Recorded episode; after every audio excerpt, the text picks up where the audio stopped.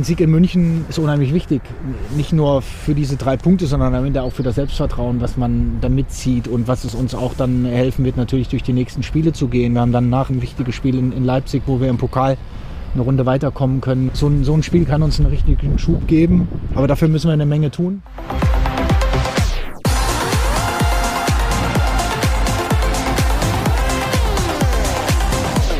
Die Länderspielpause ist vorbei und fast alle Nationalspieler sind wieder zurück in Dortmund beim BVB. Ab jetzt, wie Sebastian Kehl es gerade schon gesagt hat, voller Fokus auf das Spiel am Samstag gegen die Bayern. Und genauso machen wir es auch in dieser und in den kommenden Ausgaben BVB Kompakt.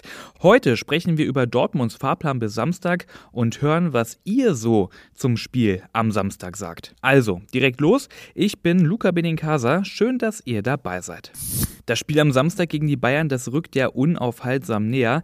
Gestern hat der BVB trainiert. Fast alle Nationalspieler, auch Marius Wolf und Emre Can, waren da auch wieder mit dabei. Giovanni Reyna allerdings, der wird erst im Verlauf des heutigen Tages zurück erwartet.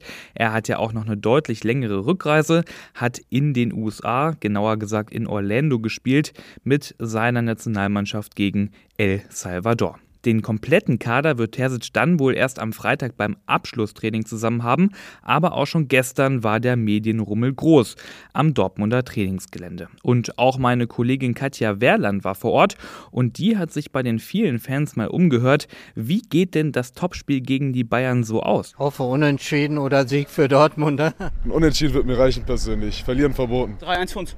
Ganz klar. Ich glaube, dieses Jahr gewinnen wir mal ausnahmsweise in München. Also es wird nicht einfach. Man muss auf jeden Fall kämpfen.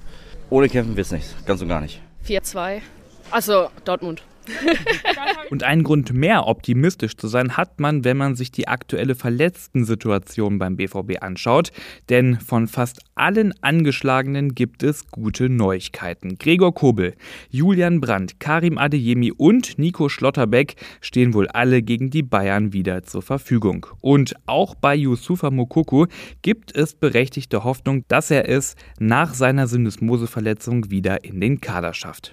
Der Plan bis Samstag sieht so aus. Heute wird nochmal trainiert, bevor der BVB dann am Freitagabend via Flugzeug nach München reist. Da steht dann noch ein leichtes Anschwitzen auf dem Programm. Und zum Schluss dieser Episode habe ich noch einen Lesetipp für euch, denn mein Kollege Thomas Schulzke, der hatte Gelegenheit lang und ausführlich mit Thomas Helmer zu sprechen. Helmer hat ja sowohl für die Bayern als auch für Borussia Dortmund gespielt. Im Interview geht es natürlich um Neu-Bayern-Trainer Thomas Tuchel, aber auch um Dortmund Dortmunds Stärken und Schwächen. Wer laut Thomas Helmer am Samstag die Nase vorn hat und wer seiner Meinung nach die besten Chancen auf die Meisterschaft hat, das lest ihr online auf ruhenachrichten.de. Und wenn ihr diesen Podcast hier gerne hört, dann empfehlt uns doch euren Freunden und folgt uns auf Spotify und Apple Podcast, weil dann verpasst ihr auch keine Episode mehr. Ich kann euch sehr das Ruhenachrichten Plus Abo empfehlen, weil damit habt ihr dann auch Zugriff auf alle Hintergrundberichte und Analysen. Ich bin Luca Benincasa und für heute raus. Wir hören uns morgen wieder.